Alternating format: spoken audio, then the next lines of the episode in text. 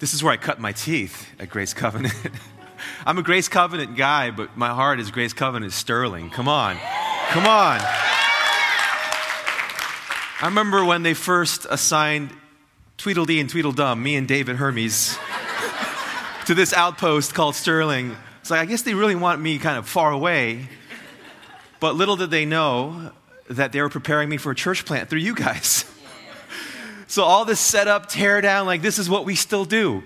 And we meet at a school much like this, in a venue just like this. Like this reminds me of home, just 3,000 miles away. um, but I dearly love your staff, uh, Eddie and Mary, uh, David and Megan, um, Jermaine and Blythe, just amazing people. Um, I haven't listed all your staff, but like these are, you guys are gifted with great staff who love you, men and women of God. Um, and it's a privilege to be back and speak here uh, years later. Um, you bow your heads with me. Lord, thank you for this time. God, I just think back to the last four or five years since I've been here and all that's ensued here in this home and back in LA. God, we just thank you, Father, for your faithfulness. And uh, just be with me today as I speak your word. May your children hear your voice. Pray this in your name. Amen. Amen. So, I've been given this topic, um, leadership development. We're going through the core values of this house. And um, being a church planner, I've had to think through some stuff about leadership um, development. You know, leaders are really important. The church lives or dies by her leaders. As any institution, leadership's everything. The stakes are higher with churches because we're dealing with eternal matters. And so you want the best leaders of the leaders to lead the church. And so a church lives or dies by her ability to produce good leaders. Quick, quick poll here. How many of you are leaders or aspire to be leaders here? It's a lot of you. Good. And for those of you who haven't raised your hands, you want good leaders above you, right? So I think leadership development is a topic all of us need to lean into. And the question I want to ask uh, from our text is how does God actually produce these leaders? Because typically you think leadership development looks like God choosing gifted people and putting them in, in Charles Xavier School for the Gifted, right? That type of. that's how Marvel does it, right? Uh, some sort of exalted uh, procedure, exalted pathway for gifted people. Like, that's got to be leadership development. Find me a platform, find me a mentor, find me a class for gifted leaders, and that's where leaderships are, or leaders, leaders are produced, leadership development's produced, but that's not what I see in Scripture. The leaders God produces are found in the daily grind, in the daily circumstances where leaders are set apart by their everyday obedience and faithfulness. That's what I see. And so if you turn your Bibles to 1 Samuel, I want to take a look at one of the premier leaders in Scripture, King David, and just take a look at kind of God, how God picks him and develops him.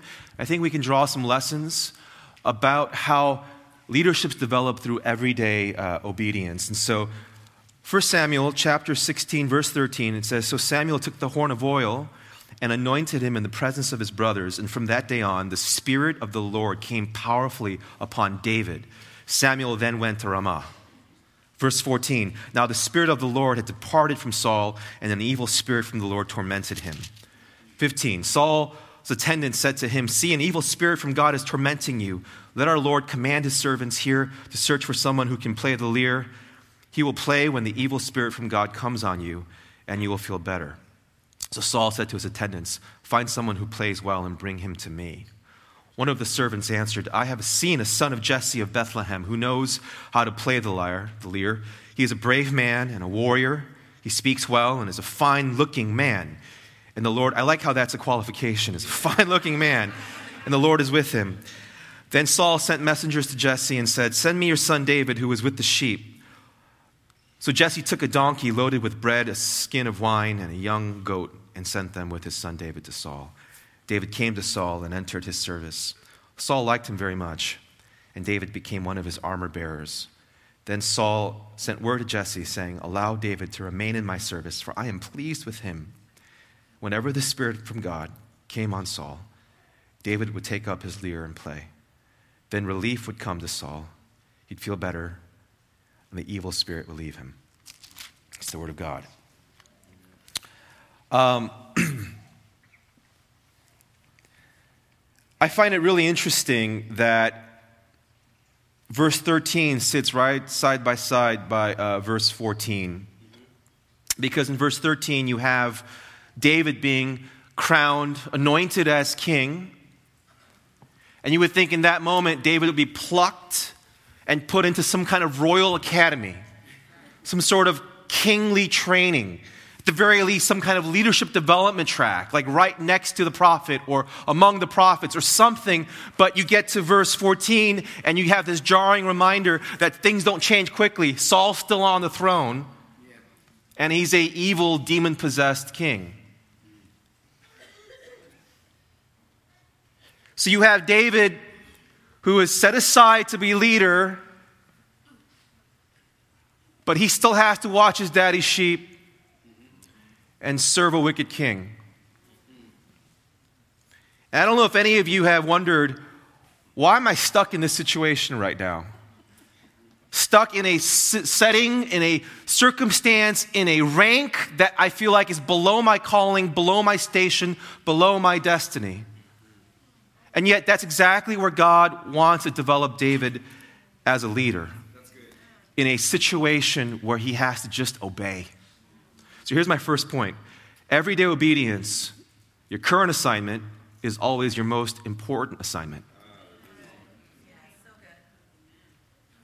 It's really interesting because uh, in verse 13 it says the Spirit of God is on David. That's not a normal thing. We take that for granted in the New Testament side of stuff, where we're given the Holy Spirit as birthright. The moment you're saved, God's presence is in you. But back then, that was not the case. God's Spirit would come on select individuals for a specific purpose in God's kingdom, and David had the Spirit of God. And where did the Spirit lead David? Back to the sheep pen, into the courts of Saul. And when you read David's life, you don't hear of any pushback, any resentment. Think about this David's head is still wet with oil. And his daddy says, Now go back and take that anointing and go watch my sheep. In chapter 17, by this time, so scholars think David was crowned around 10 years old. Uh, five, six years later, he's, he's a bucking teenager and he's about to face Goliath. And you read kind of the context in chapter 17, the chapter where David faces Goliath. In verse 14, you, you get his current context. Five years later, this is what David's still doing. Verse 14 David was the youngest, the three oldest followed Saul, but David went back and forth from Saul to tend his father's sheep at Bethlehem. So it's not like he was just assigned back to sheep for a couple months, but from 10 to 15 to 16, five, six years of adolescence He's still watching his daddy's sheep and playing the banjo in Saul's court. Now, if I was given that task, if I knew I'm supposed to be king, and my platform is pasture and sheep and, bah, and banjo playing, I know how I would approach it. I give it maybe 10% of my time and effort. the whole time I'm watching sheep, I'm thinking about what cape am I going to wear? Is it velour?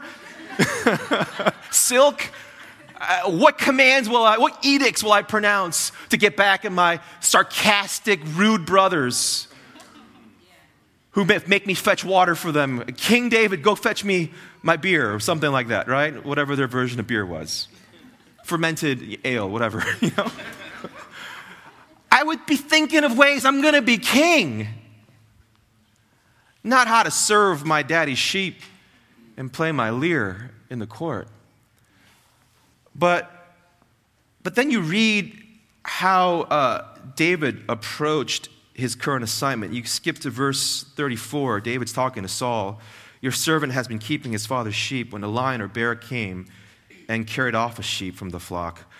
I went after it, struck it, and rescued the sheep from its mouth. When it turned on me, I seized it by its hair, struck it, and killed it. Your servant has killed both the lion and the bear.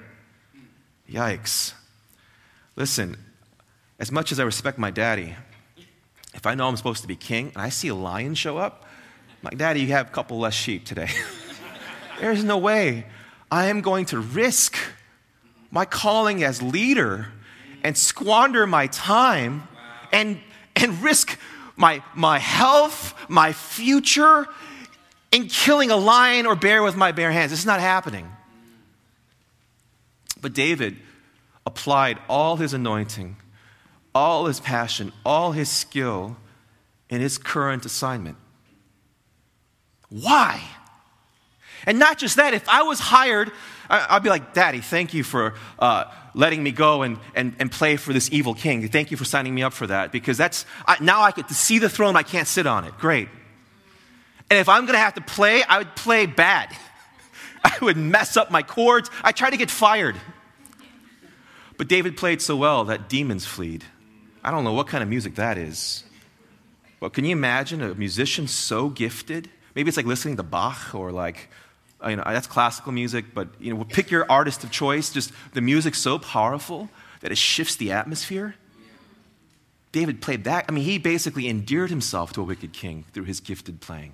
You got to ask why. Like, David, why? You know who you're supposed to be. Why would you waste your talent and your time to do these things so well? Because in his everyday obedience, God was giving him the critical skills to step into his destiny.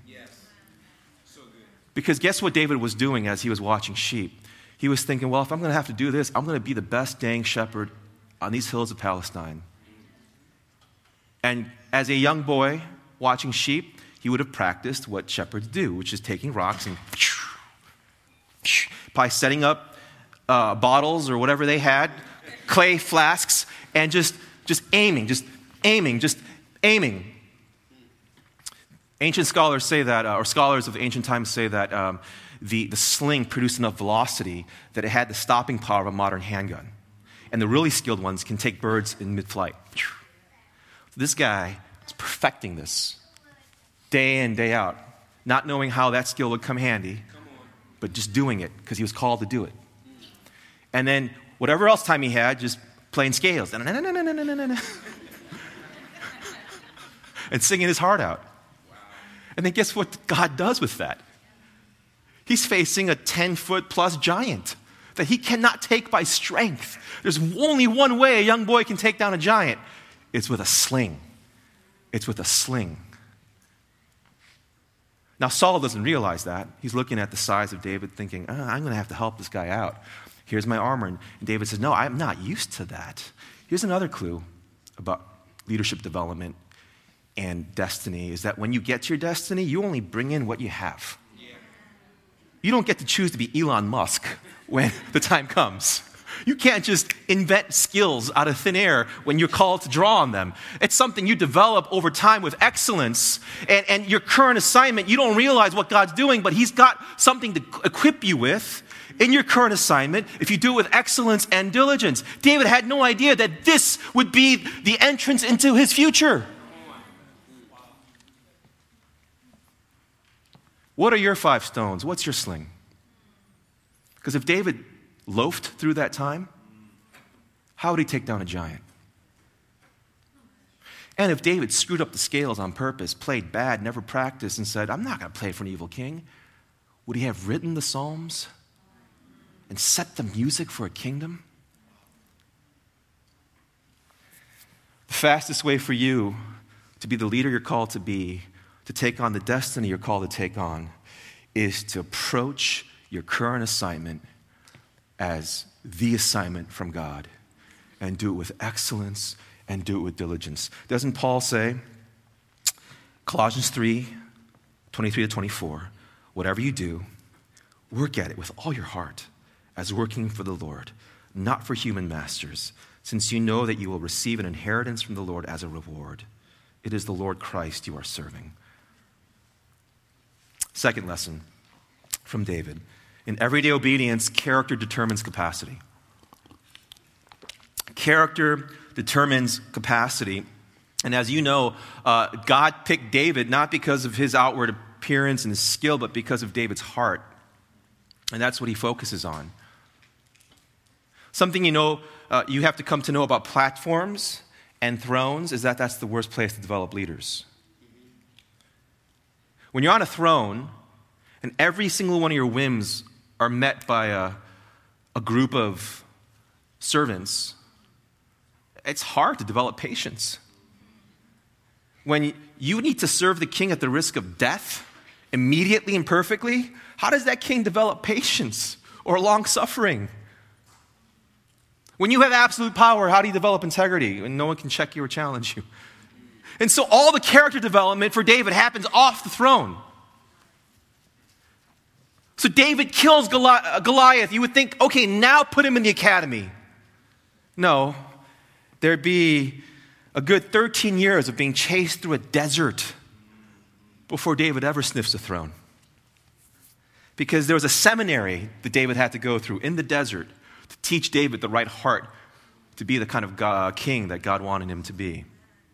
God cares more about your character than your promotion. There are gifted people everywhere and some of them get promoted too fast, and you see what happens to them. But if you have a man or woman of character, God will elevate you the right way in the right time. Y'all see the movie Karate Kid?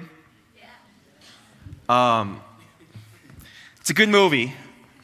And basically, there's this, there's this young punk, uh, young kid who, um, who is getting beat up somewhere, and and, uh, and this guy, Mr. Miyagi, steps in and kung fu's everybody. And, and uh, I'm like one of the few Asians that don't know any martial arts. but he does something, and all the, all the thugs melt away. And uh, Ralph Macchio, he's the actor, he's like, I gotta learn from this guy. And so he finds Mr. Miyagi in some junkyard and, and wants Mr. Miyagi to develop him as a leader of martial arts. And what does Mr. Miyagi do? He, he points him to a car, hands him a couple sponges, and he says, Wax on, wax off. And there is Ralph buffing Mr. Miyagi's cars, thinking, He's just using me. What is this? But Mr. Miyagi is looking for character. He doesn't want to just train any young punk. He's thinking, Does this, will this guy submit? Will he say yes to me? Is he serious about this? And what's kind of cool is that there's muscle memory involved. So this becomes some sort of kung fu defense when, when the tournament comes, comes around, right? Like, I don't know how, I don't think this is legit, but somehow wax on, wax off adds to uh, Ralph Macchio's arsenal of kung fu moves. Listen, God will sometimes hand you two sponges. You're gonna have to wax on, wax off sometimes. And maybe it's not glorifying. Maybe you're like, how does this add up to my leadership? But here's what God's asking Will you submit? Will you listen? Will you do what I ask you to do?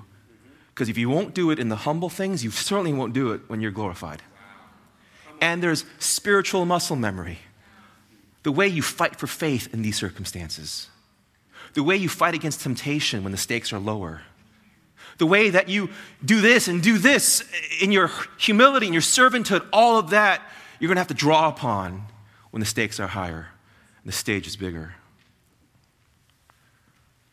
If you are in circumstances you don't like and you're serving people you don't like and you're doing things you don't like, God's not interested necessarily in your promotion in that moment. What He's asking is, is my glory safe in your hands? Can I trust you? Do you have the character to hold up the glory I will one day give you? And I will wait till you do, because I read this quote from uh, Pastor Danelle's Facebook. Even her Facebook's anointed. She writes, It's a dangerous thing to allow your gift to take you to a place where your character can't keep you. Let me read that again. It's a dangerous thing to allow your gift to take you to a place where your character can't keep you. So God's going to have you sometimes wax on and wax off run you through a desert, have you do things that might not be your station yet in your, in your brain, but God's doing something in the waxing on and the waxing off that we are called to learn. And remember, if you think the circumstances are what's stopping you from your position, your leadership, it's not. Because Joseph spent much of his life enslaved and in prison before he was exalted as the right hand of Pharaoh. Moses, you know his circumstances refugee, murderer, old man by the time he's called, but didn't stop Moses' calling. Apostle Paul, a professional Christian persecutor and killer, becomes the foremost missionary. Jesus, the Son of God, is slain. That's exactly what God needed to save the world. God is a master at taking circumstances and using it for your good. Isn't that a promise from the Bible? And so don't worry about your circumstance. That can't stop you. It's a character. God moves at the pace of your character. And when you want to outpace your character, that's not God anymore. That's something else. Wax on, wax off. It's a good thing. And then, third and last, in everyday obedience, the mundane becomes an altar. The mundane becomes an altar. David is known as the most passionate worshiper in all of Scripture. How did he get there? And if you think about this, so much of the Psalms are now the Psalms, much of the Psalms, it's, it's, the, it's the worship book of the Jews and, and of the church. Uh, and much of those were written by David. And if you read them, so much of it has to do with creation. So he writes, When I consider your heavens, the work of your fingers, the moon and the stars, which you have set in place, what is mankind that you are mindful of them? And he just waxes poetic about the stars. Where did he get that from? Not in the palace. The palace has a roof. He gazed at the stars while he was a shepherd boy or while he was on the run in the desert. When he talks about the Lord is my shepherd, I shall not be in want, that passage has helped us. He did not learn that in the palace. There's no sheep in there. He learned that as a shepherd boy. When he says, God is my deliverer and my shield, I guarantee he did not learn that safely ensconced on a throne. He learned that running away from Saul, begging God for, for protection while he hid in caves. All this to say that David's most profound, deep, spiritual, worshipful moments came in the pain, in the suffering, in the hardships. But David had this unique skill of turning caves and pastures and spots under trees into altars. Listen, this might be a weird point for leadership development. It's more like a worship talk, but can I tell you, what the world needs is not another TED talk. It needs anointed leaders who exude God from his or her pores. If you have the presence and power of God, you will lead in any station, in any circumstance. And David had this way of pulling God down into every circumstance of his messed up, broken life and turn them into altars. And that's what made David so great. Not that he was such a great warrior or such a great king. David is enshrined as a man after God's own heart, which then influenced his throne and his battles. But David was a worshiper, a guy who loved God, was able to practice God's presence in, in mundane, if not broken places. There's a guy uh, from the 1600s named Brother Lawrence. Brother Lawrence uh, was uh, someone who um, gave his life to God and, and wanted to give it so fully, he entered the monastery. And because he was such a novice, he was just coming off the streets, you start from the very bottom. You wash dishes and sweep the floors. And you would think, how do you express leadership there? But this dude, he had so much of God even washing dishes. I think this was France. All these people would come to watch Brother Lawrence wash dishes because the presence of God shone out his face. This is a true story. You can look him up. This guy was leading by scrubbing dishes and worshiping God. The, the village would come to watch him and learn from him. And he writes this little book. It's a classic. And he talked about three principles he uses to practice the presence of God in the mundane, banal details of life. And here are the, here are the three things that he writes. Uh, he, says, he says this First, uh, be submitted fully to where God has you. He submitted himself fully to where God has him because you can't invite God into situations you don't trust him for. Places you don't submit, you can't pull God in because there's a rebellion, there's a resistance, there's God, you made a mistake. I don't belong here. So wherever you're at, say, God, I'm here. You put me here. I'm going to lean into you, God, and fully submit and figure out what you want to do with me here. That's the first thing he did. He submitted fully to where God has him, which is sweep the floor, wipe the dishes. Second, once he submitted, he reframed his motivation. I'm not doing this for the monastery leaders. I'm not doing this for higher ranking monks. I'm not doing this to climb the monk ladder, whatever that was. I'm doing this for Jesus. I'm going to make this an act of worship. I'm going to worship him when I sweep. I'm going to worship him while I rub. I'm going to worship him as I fling stones. I'm going to worship him as I pull sheep. I'm going to worship him through this. He is my motivation, not my boss.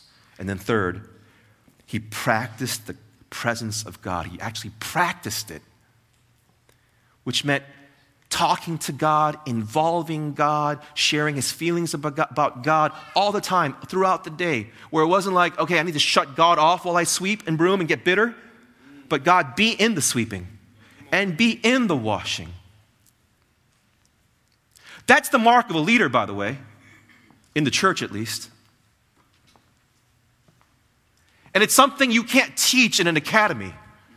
It's carved out here in these mundane, banal situations where you develop an instinct to seek God at all times and bring God into the moment. If you worship needs smoke and lasers and 15 people up on stage, and that's an anointed moment. I mean, I was at the ENC conference, 1,000 kids jumping up and down, incredibly gifted worship leaders. You got smoke and lasers and giant words on a screen, and it just blows your mind, and it's awesome. But if you need that to be in God's presence, you're going to be in God's presence once a year. but leaders lead because they can pull God down at any given moment and hear from God, know God, and have God influence others through them. And Brother Lawrence and Brother David, they found a way to find God in weird places. We spend a lot of our lives doing the grind in commutes, in cars, behind a computer, pushing a stroller, burping a baby, in conversations, in social settings. And if you need 15 people on a stage to find God, where will God be in all those moments for you? David found a way to practice the presence of God. Just, God, where are you here now in this moment? And, he, and, and Brother Lawrence was so filled with God that a crowd drew around him to soak in God from him. What if your leadership is not on the platform yet? It doesn't involve picking up an instrument or speaking from this, this platform, but what if it's pushing a stroller and you meet other moms or you're sitting across from someone at happy hour? Or you you lean back and there's a coworker in the same room as you. And what if it's in that moment you are to exude God so that they go, hey, and you do that enough, you do that consistently, God will promote you. He will promote you. So, practicing the presence of God, submit to where you are now, reframe your motivation, practice His presence. How does God grow Leaders, it's in the everyday. It's everyday obedience. People who make their current assignment their most important. People who make their character determine their capacity. And finally, people who take the mundane and turn them into altars, which means all y'all can be leaders. Every single one of you. Maybe not in the way of the Charles Xavier School of the Gifted, but I think in the way that God develops leaders. Amen. Bow your heads with me.